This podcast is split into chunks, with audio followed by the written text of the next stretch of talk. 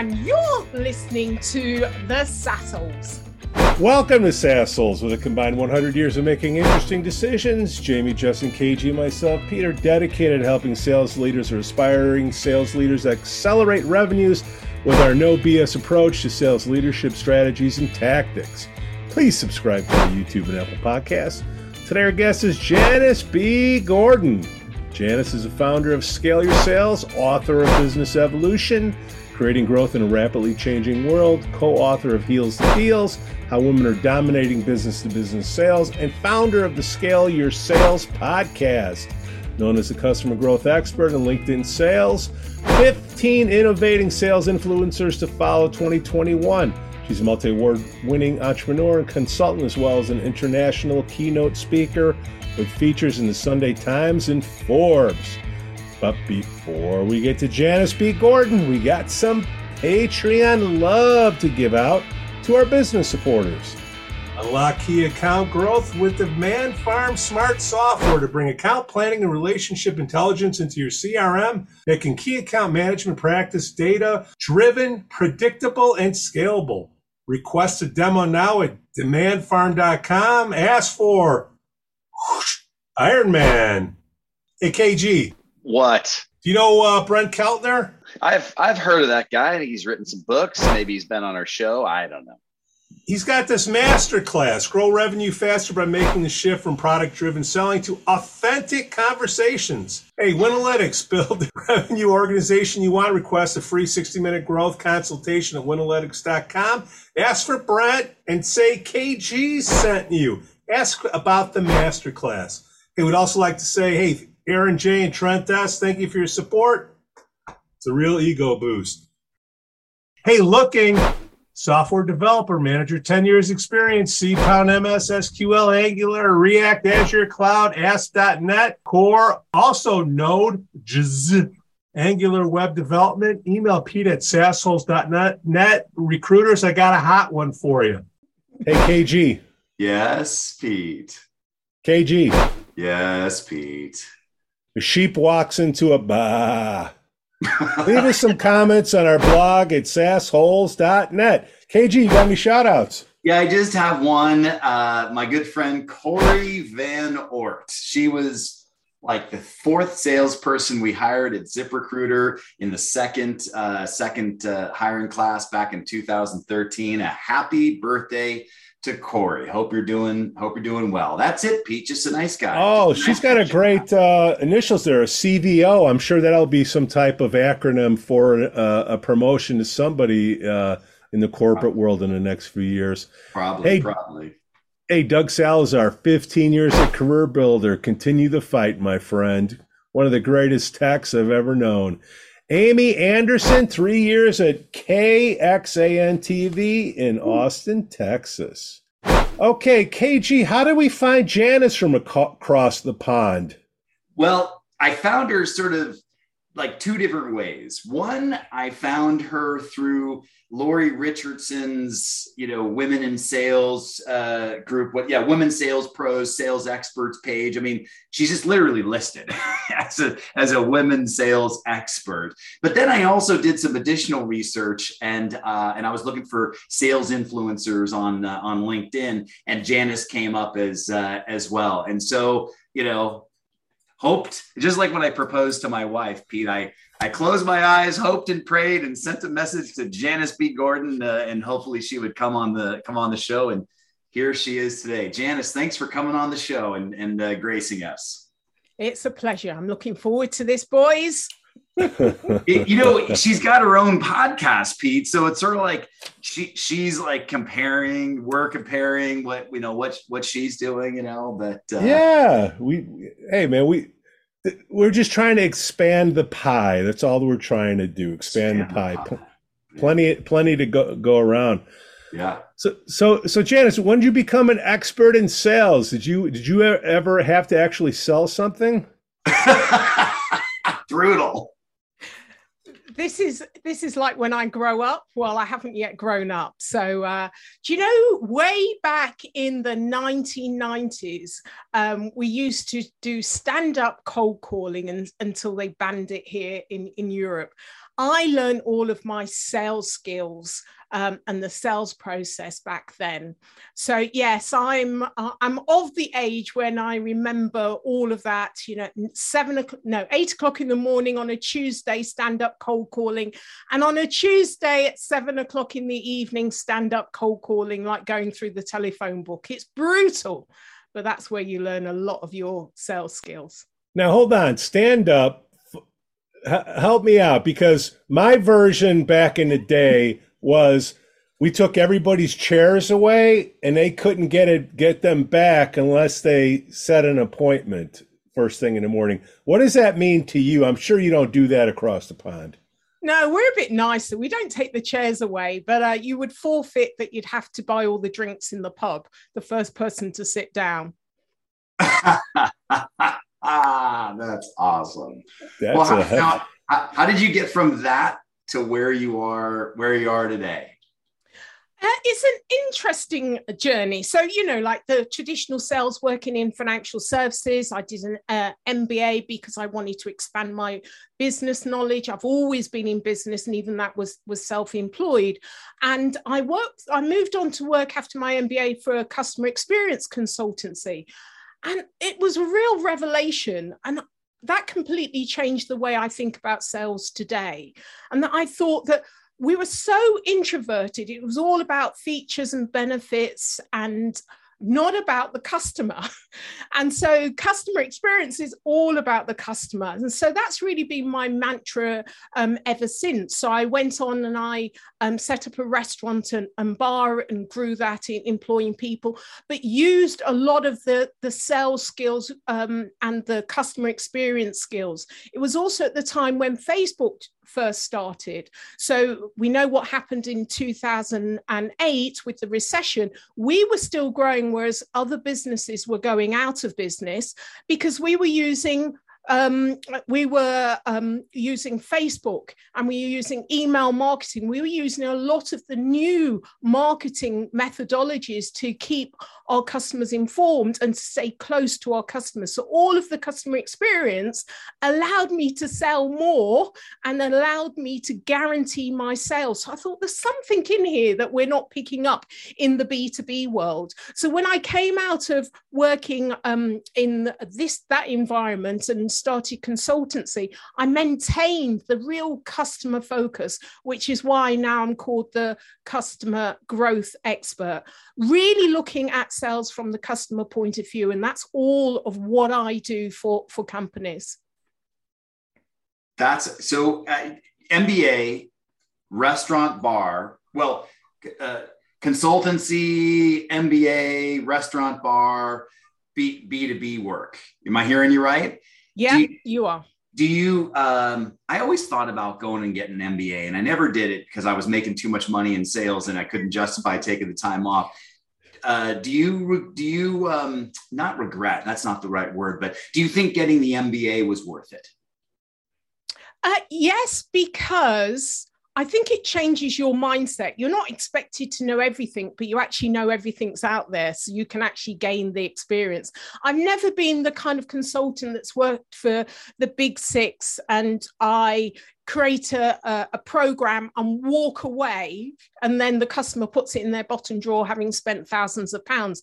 I've always been i really want to make sure that i'm helping people to make not only the mindset shifts but the behavioral shifts as well. So it's all very well strategizing but you've got to implement it. I want to be around to share in the success and the results. So i've always been that type of implementer Got it. Got it. Interesting. You know, we had somebody on the show uh, recently. Uh, it was John Barrow and he Barrows, and he talked about 10, 10, 60, 30. 10% of the people that you train are just going to be like, whatever, this doesn't make any sense. 30%, 60% of the people are going to be like, I'll take one thing and maybe that's okay. And, and like 30% are just going to be like, whatever, you know. You're sticking around to create that behavior change can you really do it in mass like if, if, do you believe in the 10 30 60 that that john barrow was talking about and making making those changes i mean because there's obviously people that are just like whatever just be gordon you know like 10%. Like, do you like you stick around for that change? Is that is that worth it? Well, well I think you've what I do is I assess organizations to see where the gaps are. We often can't see what's in front of our own nose. And mm. so, if you're able to do a diagnostic, a sales specific diagnostic based upon that company, that, that sales team, um, that vertical that they're working in, you know, based on their own unique situation, and then you can see where the gaps are. What I'm about is filling those, those gaps. And often, I meet lots of salespeople who have been selling for years and they may not be hitting targets. I mean, after all, the, the stats hasn't changed. 50% of salespeople do not right. hit targets for right. the last 30 years. Now, right. what's that telling us? It's telling us what we're doing isn't working. So, whether it's John Barrows or anybody, what yeah. we're doing in terms of training sales is not working, but we seem to keep doing it. It's ridiculous. So, you know, I think we've got to look at we've got to look at the systems and processes, all of the support systems that are actually there. We have managers that don't know how to coach. We have leaders that don't know how to coach. We know um, with training within what a month, the majority of that training has been forgotten. So it's the coaching that changes the behavior, not the training, not the hit and run chain training. You've got to keep going in and keep embedding that learning and changing the behavior. So that's what I'd say on one thing. So maybe the 30% of the people that you might write off, well, actually, it could be the way that you're training. And then the other thing is when you're doing the assessment, there may be some people that are in the wrong role. So if you assess they're in the, it doesn't matter how much training you give them, if they're in the wrong role for their unique skills and strengths, not that we're not focusing on training for their weaknesses, but looking at their unique skills and strengths, you put them in the right role. Guess what? They're going to excel easily. So, this is why you need the right type of assessment to actually look at your organization, your people, your processes. And if you align all of those and get those right, you're more, you're going to sell. You're going to sell. You can't help but sell because you're well aligned. Janice, you said 50% are, are not hitting quota. Is that a problem? Is well it's a problem in that it's a cost to the sales organization. It's a huge waste to the sales organization. It costs a lot to recruit to retrain to onboard these people. And then if they're not actually not hitting targets then it's a loss to the company. What what percentage should hit the target then? It's going to change from from year to year but i would you know i would aim for an 80% of people hitting hitting targets that's what, what would be my aim and that's what i get my organizations to look at. But you can't do that if you simply go in and train. You have to assess where you are where the gaps are move people around and then you're going to be hitting 80% of, of targets. There's a guarantee if you recruit the right people for the right role and you enable them by onboarding them correctly, they are going to be within the top quartile within a year. So it's all of the systems and processes and onboarding around enabling that person that is actually putting the, the barriers up for that person to perform. You said the key word recruitment, and I'm is that synonymous with assessment? Like there's different strategies to build a team. Uh, you can spend zero money in recruitment and just hire everybody and then uh, have processes in place to weed people out. Uh, what percentage of your budget and time should you be spending on the assessment piece of things or recruitment? Yeah, that's uh, that's what they used to do. The some uh, the the um, the ones that survive are the winners really. And we allow so we're recruiting a huge number of people and we actually expect a huge number to fail. Well really this is some backward way of running an, a professional organization. And this ah. is why sales really does have a, have a problem because a, a lot of organizations are stu- still doing that. Often we do not count the cost of, of waste the time that that poor sales manager has to work with poorly trained people that they kind of spend time with but they expect to leave what a waste! Why are we working in this kind of negative environment? Instead Instead, of recruiting 100 or 10 people, why don't you recruit one? But you recruit the one right person. You invest a lot less time in the one right person. You have really good onboarding processes. Within a short space of time, they are performing. And not only are they performing, they're accelerating. Then you recruit the other one. you know, there's a lot less of management time in mm. recruitment. And then we're talking about the way that we recruit. I like this guy, but they went to the same university as me. You know, they look like me. I understand them. They're going to succeed. This is nonsense, mm. absolute nonsense.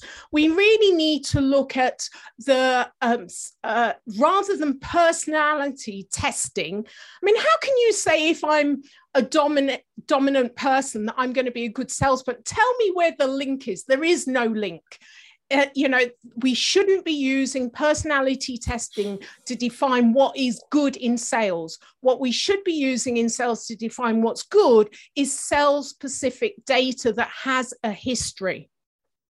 How do you do that in recruiting, though? You um, you would give them a, a questionnaire so the questionnaire has particular questions that are will eke out whether they have the willingness to they have the willingness the behaviors whether they have competencies even if they haven't worked in sales we're selling all the mm-hmm. time so mm-hmm. it's about really measuring what their competence is, what their behaviors, what their mindset is, what their willingness is. So you give them the questionnaire before you interview them. The mm-hmm. questionnaire will actually be able to tell you whether this is a good candidate or not.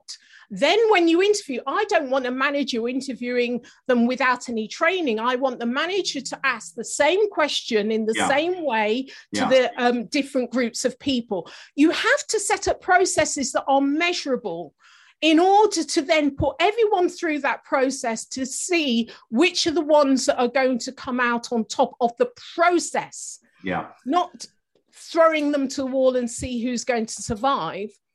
You think it's, role play role play is uh, a positive thing to do in an interview process to see give them a scenario and see if they can sell their way out of it or into it? Yeah, a lot of uh, um, sales schools are doing this now, aren't they? Yes, I, I, mean, I think it works really well. But when you're doing it in a controlled environment, so you have sales schools that will have these competitions and role play, it's a controlled environment, and so every every candidate goes through the same process. It becomes measurable. You can see who comes out on top. The problem is when you have role play and you're doing it in a sales organization, it isn't a controlled environment and there's a lot of bias that's that's in there so it is good but it's the way that you apply it mm. actually haven't I, mean i'm in los angeles here and i did away with the role play process years and years ago because i found that people were far better at acting the part than actually doing the job. And i and i found literally no correlation between those that did well in the role play and those that did well in sales.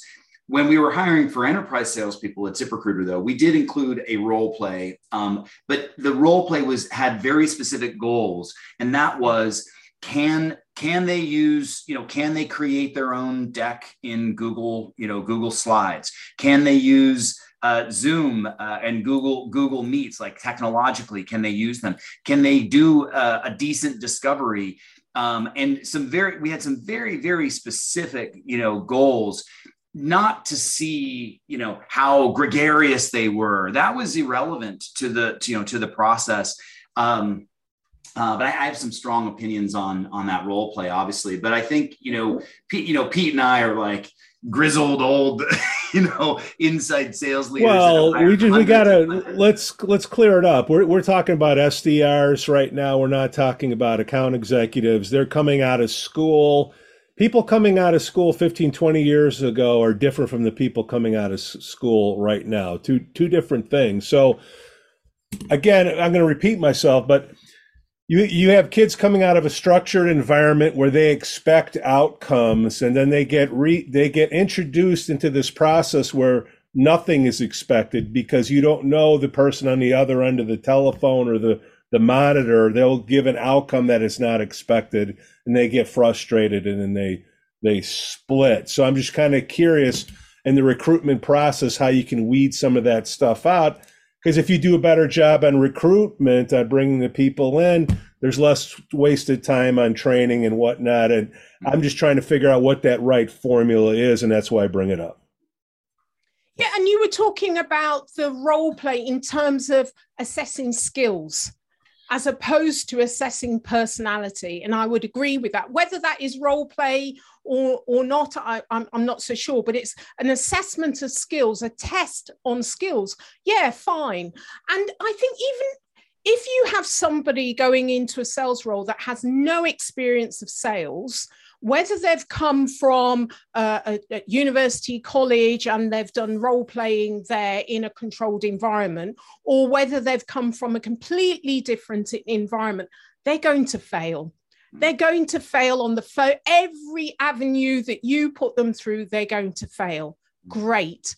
They've learned something, but they've only learned something if you have the, got the right mentor you know, or coach with them that understands what's the aim of what you're testing for and understands that you know they are going to fail and they and they don't get you know kind of screamed out you know the old way of selling. When you fail you get screamed at as, as opposed to really nurturing them through the process because it's going to be completely foreign whether they've come out of school and they've had some I well, they think they've had some idea, or whether they've come from a different environment. Sales is quite a unique in, in environment, and you have to go through the trial by fire in yeah. order to come out the other end, really. Yeah. Well, when you have a hundred percent success rate coming out of college, and then you're going into ninety-five percent failure rate in sales, that is something that they, they can go through the interview process. They can say all that they want. And what's going to determine it is the first two weeks they're on the job after training that they're doing it. Are they resilient enough? Are they curious enough to continue on, you know, the, the process? And it's, hence is that a, is, que- hence having the questionnaire yeah. prior to even interviewing, That's you know, right. you're going to filter out that are they resilient? Is there a willingness to sell? How do they cope with with failure feedback? That's what you want to know. And if Here. they are resilient then they're going to be able to bounce back whatever the situation is. Yes. So that's what you really want to be testing for before you bring them into the interview um, process. All right you got me going on questionnaires okay? Uh, what, where does the benchmark come from what do you com- like? Where where are you setting setting the level? And can people game the system, answering the questions, kind of perceive the way the the, the question should be answered? I, I, like, where do, let's start with the benchmark. You have a question mark. There's so many companies out there. I, I I've used them. I'm sure you've used them. What do you compare success? What is the database that you compare success to? Do you take your current successful reps? That maybe just got successful now or don't have the same traits as when you did the benchmark a year and a half ago? Like, how do you set that up? Okay, well, you know, I'm licensed to a a company, and I'm not going to be kind of like um, selling the company. Um, Sell the company, because then I'm going to sell myself to them. right. Okay. It's an organization um, called OMG, Objective Management and Group. They've been going for over 25 years. It's the only verified sales um, Pacific data. So it's not a personality test. So now, if you've got millions and millions of people that have um, answered the questionnaire over the last 25 years, and you know what good looks like in for each of the key points that they're they're measuring, then when you put in your person into that, we're able to say is this a fit? Is this a match? Is this uh, would we recommend them based upon that that source of data that we've had before? So we're able to see you know willingness to sell. How can we actually measure those things? What does good look like? How does this this person measure up to that competence. And there's going to be different levels of competence. If you're an SDR or a BDM, even if you're a sales leader or a manager. So the types of questionnaires are going to uh, are going to change based on what is the role that you're recruiting for, what is the industry you're recruiting for, what's unique about that particular company that they need to fill a gap in their sales team. So you put in those questions to refine it for that particular person, for that role, for that industry, for the culture of that organization. And we, as I say, we've we've got 25 years, millions of data points that we're measuring this against and can and guarantee if you accept our recommendation that they'll be within the top quartile within the first year. So, so in a controlled study, I'm sure you, you you take a group that didn't do the questionnaire and a group that did, and you've seen the results where the group that took it are. What's the number you're using? Since you want to sell. No, yeah, well, it's 95%. 95% of the people that we recommend would be in the top quartile. Wow. There are lots of companies that will say, oh, you know, I really like this guy. And it's like, well, all we can do is advise you. We don't right. go back a year later said, well, told you so. But yeah, actually, yeah. the data, you know, I'm not a data scientist, but I trust 25 years, millions of data points, really. Yeah. It's a bigger brain than I, I've got. And so, yeah, 95%. Why would you waste the money otherwise? It's you, just you, a lot of stress when you're trying to get rid of poorly before yeah. um, performing salespeople. We've all been through that. It yeah. is really onerous. Why would you want to do that to yourself? I want to focus on my customers. I want to focus on growing my company. I don't want to focus on, and I don't know any sales leader that wants to go down that line. But yet we still say, oh, trust my gut. Let me rec- let me recruit someone I like. Well, yeah. I mean, look, I, I, subscribe even for the most junior of level salespeople, Janice. I uh, subscribe to hire slow, fire fast, and any additional data points that I can that I can gather during the interview process. I'll use it if I can get you know data from an assessment. But here's here's what I have seen, and this is my own mistakes that I've been slapped and you know uh, uh, corrected I think a lot of people overvalue assessments and use it as a single data point and uh, and uh, make hiring decisions solely based on hey the assessment came back and said this one should fall into the 95th percentile so let's just make the hire there's i believe that while that's the mri in the interview process there's still other examination that you know an x-ray and a physical that needs to occur during the interview process. Do you see some of your clients overvaluing the the assessment? I mean you can't just give them the assessment and say just hire this person right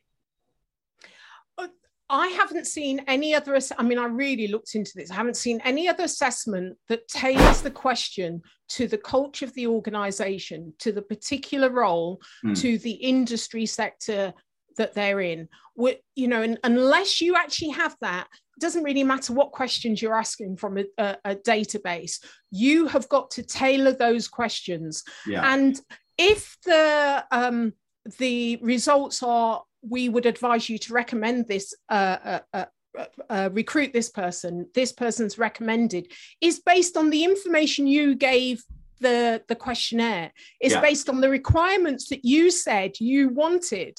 Right. So why would you go against that? You've you've said you've put in the requirements. Totally. And this is said based on the data that you wanted.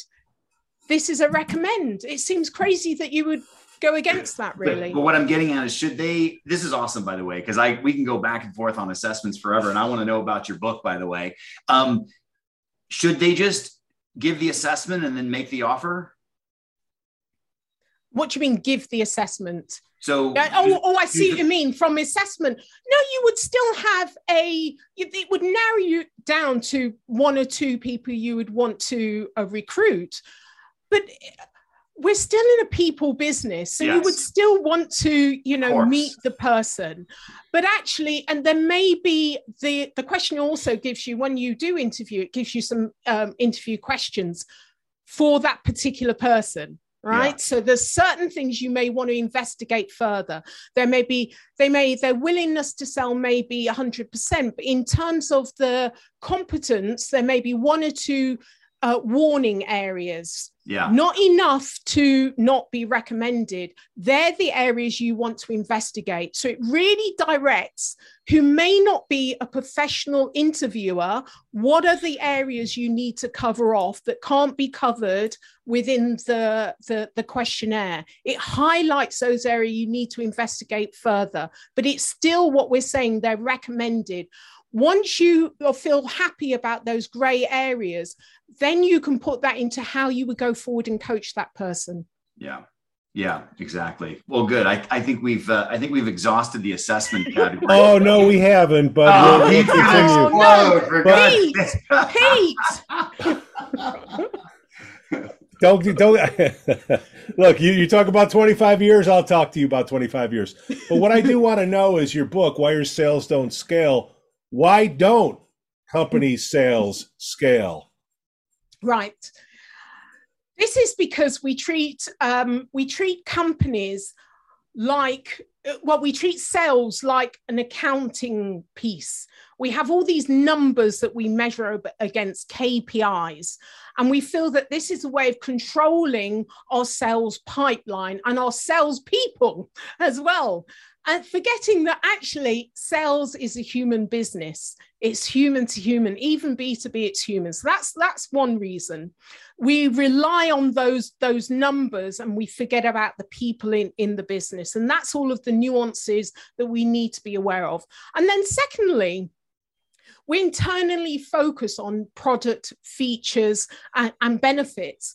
And this worked up until 2000 2005 but thereafter, since 2006, there has been a meteoric rise in, in social media and access to information. Our buyers have changed. The way they access information has changed. So you can't continue to sell in the way that you sold previously because everything else has, has changed around you. So the reason why sales don't scale is because you haven't adapted enough and you haven't aligned yourself to, to your, your buyers. They will not scale unless you're able to stay close to your key customers. They will not scale unless you have an organization that's aligned to your key customers. They will not scale unless you have humanity within your business. I'm not saying you don't have numbers, numbers are really important, but it shouldn't be led by that when you're i'm not talking about recruitment now but you know when you're growing and scaling a, a, a business kg i mean there's so there's so much to unpack there um I know that you're not saying shy away from the numbers though. You're not you're not saying like forget the old F, the whole FP&A department that doesn't exist, you know, like the but but uh, but you're you're suggesting to make a more um, uh, a, a more um, human oriented and customer oriented uh, organization, right? Absolutely, absolutely. Yeah. We are so locked into the sales process. How long have we had that sales process. Mm-hmm. How, when you look at books on the sales process, the seven steps to sales, mm-hmm. tell me how many of them have, have changed? All of them. Oh, well, all the old them. one, the old ones have not. Yeah, the Miller Heimans and all that kind of stuff. Yeah, same, same yeah. old, same old stuff. Right. Have I, in that time, uh, uh, in the way you speak to your buyers, yeah. in the way you communicate with your buyers, in the, the way your buyers buy, has that changed? No, totally changed. So how come the two things are not matching up? How how that's that's what I'm talking about. The yeah. sales process and the numbers around the sales process and how you move people along. People don't move along in that way anymore. No, no, that's it's it's so true. You know, it's funny. Several of my clients um I've, I'm advising many of my clients to be looking for heads of sales that are process oriented individuals that can help and work with revenue operations to build a sales process that mirrors their customers' buying process.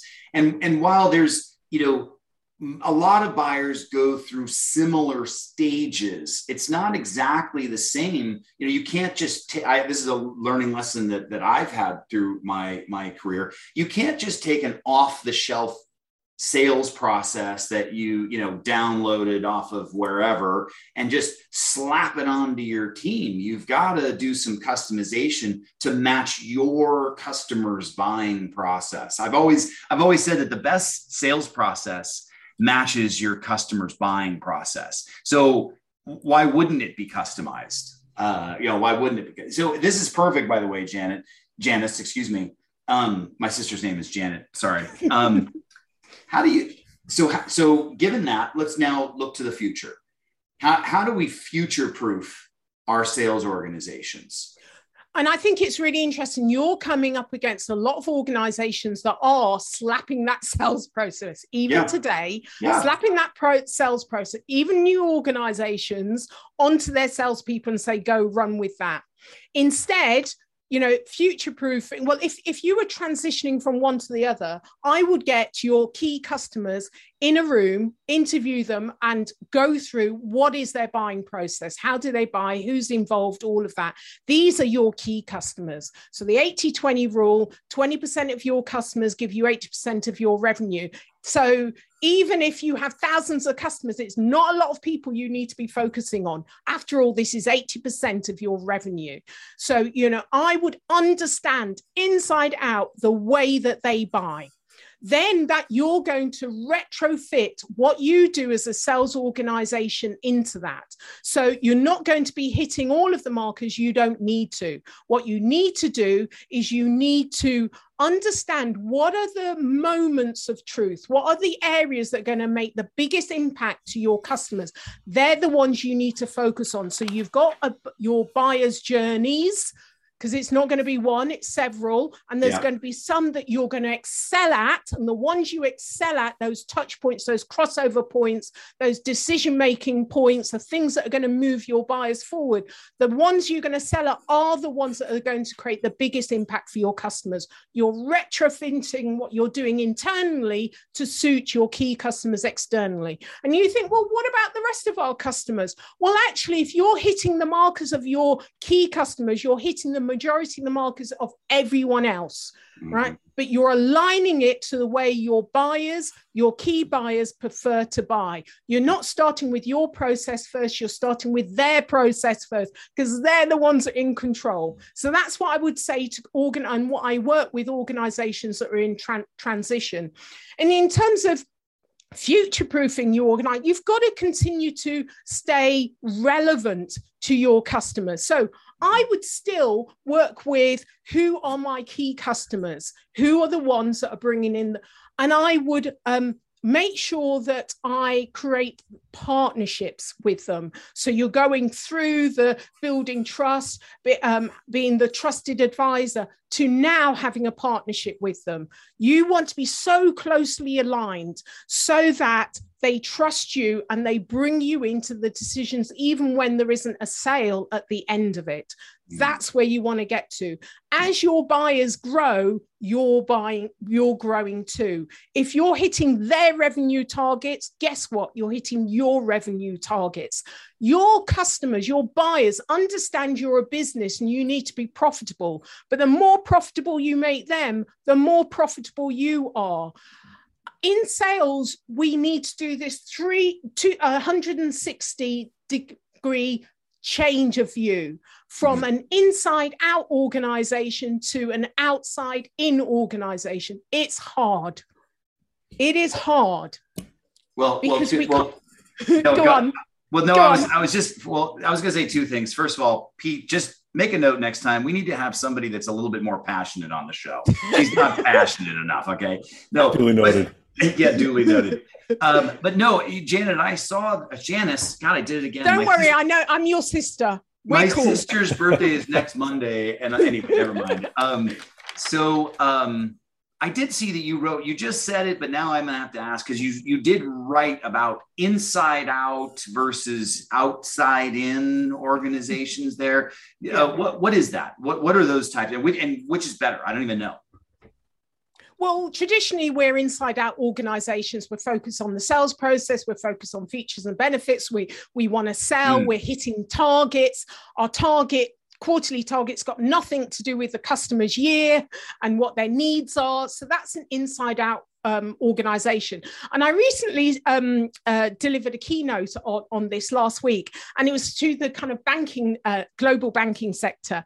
And so I asked them to kind of raise their hands if they're a, outside in organization, banking sector, right? Who amongst us have not had problems with our, our banks, right? Setup. That was a setup.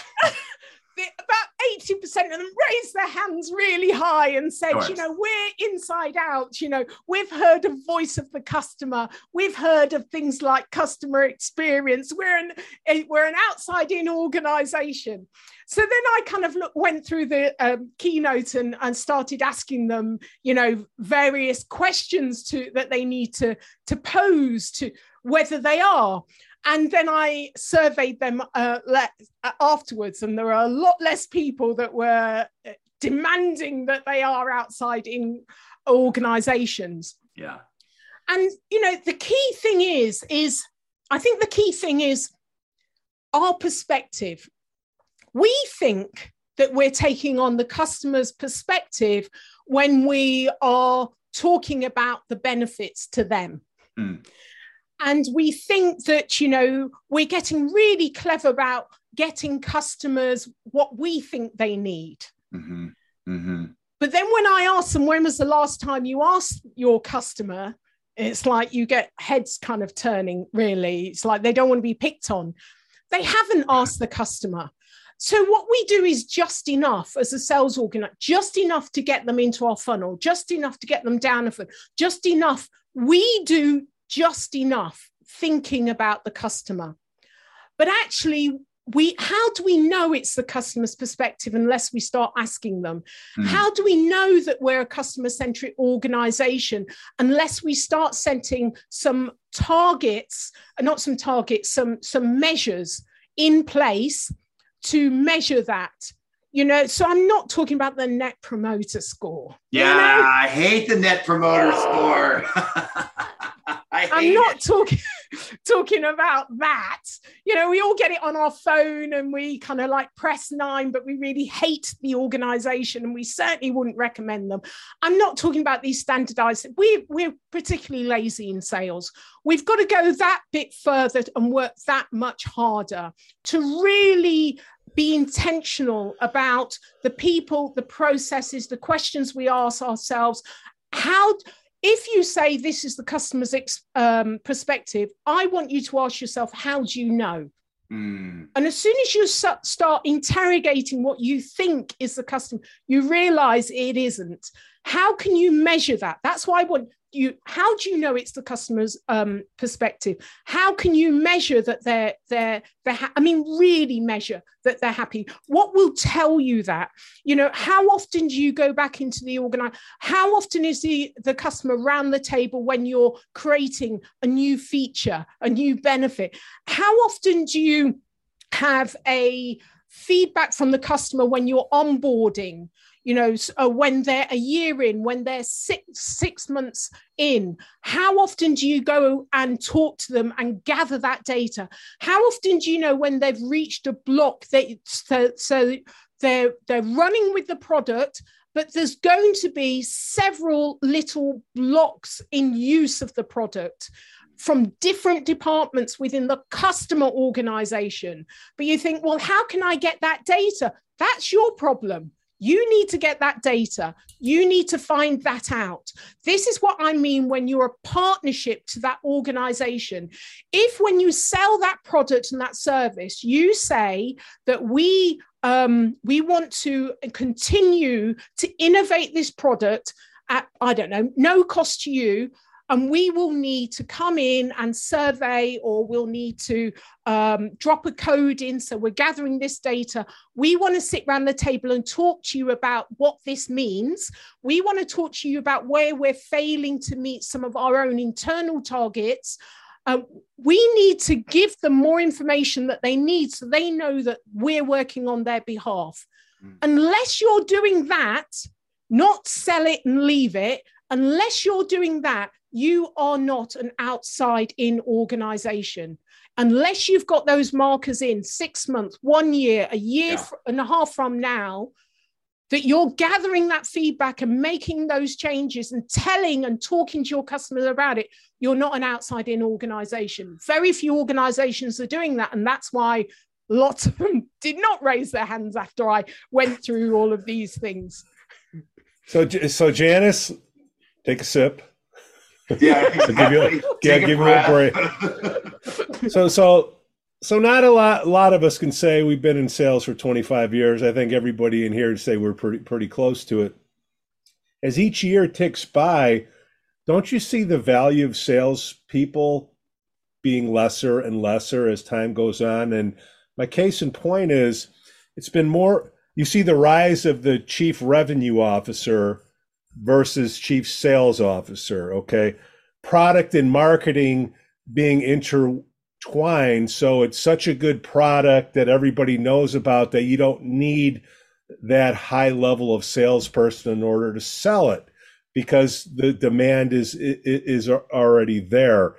Uh, also, 25 years ago, you had salespeople because the information was decentralized. You needed a salesperson to go out to market and distribute the knowledge. Now everybody has three buyers or three sellers that they're looking for, and they're looking like, convince me why you're one of the three when they call up. Do you see the value of sales going down, the revenue process value going up? I'll hang up and listen for my answer.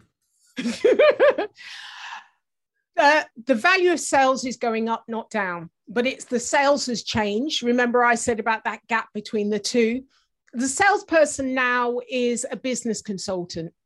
And so it that if you're able to service the customer's needs, help the customer understand what their needs are, help the customer sell in, the customer's more selling your product in their organization than you are. If you understand that, then you're how you are going to enable that. You can only enable that if you understand the 20 or so people that are around the uh, buying unit, the decision making unit.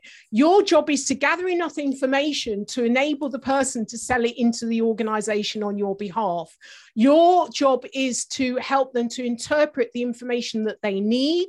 You, your job is to understand what are the, the business goals, the customer's business goals, and, the, uh, and what are their goals for their customer. Your job is to help them to understand that and understand the process and, and the barriers and remove them. You're not working in that organization, but you are really. You are really. So your role has changed. Less is it on closing. And I must say, I could do a whole hour on some of the words that we use in sales. That's Can we say synonymous with risk and pay at risk?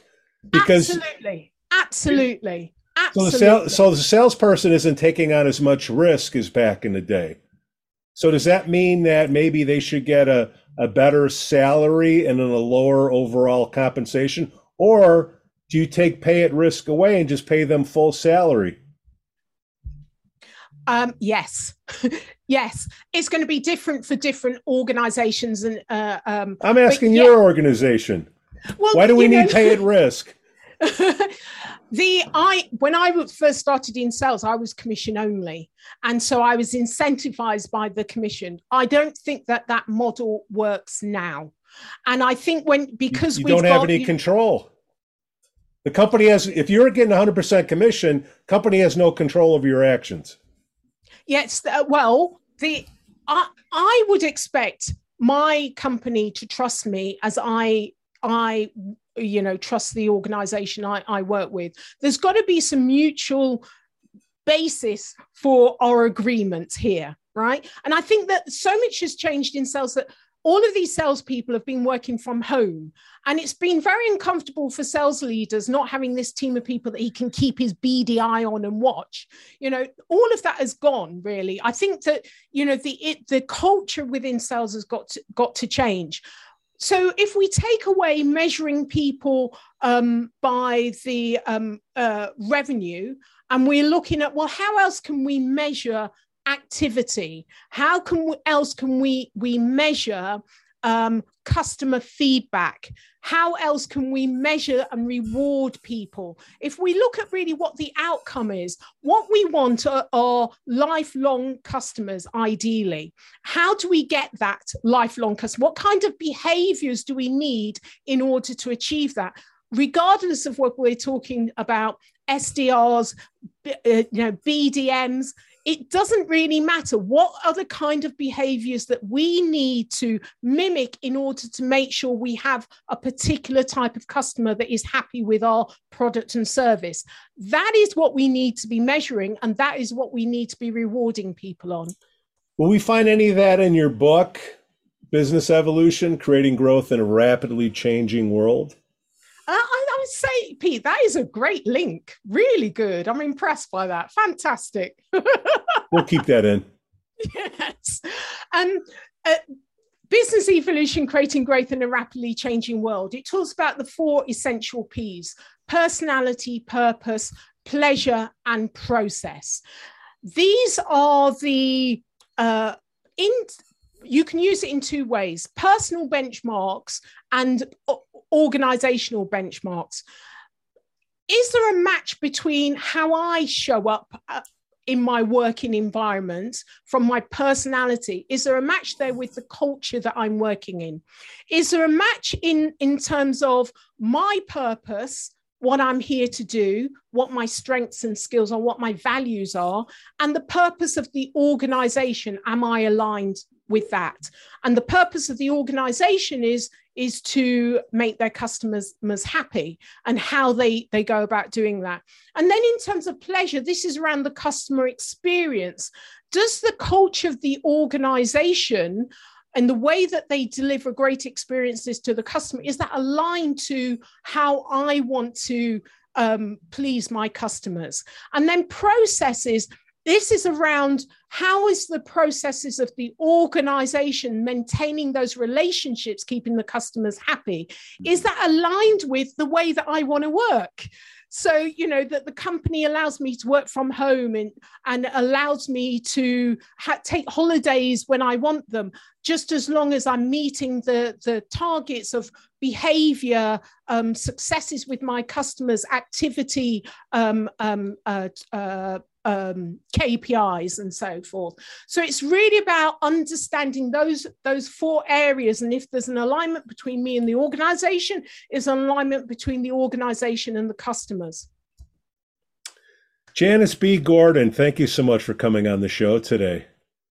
Thank you. It's been an absolute pleasure. I've loved it.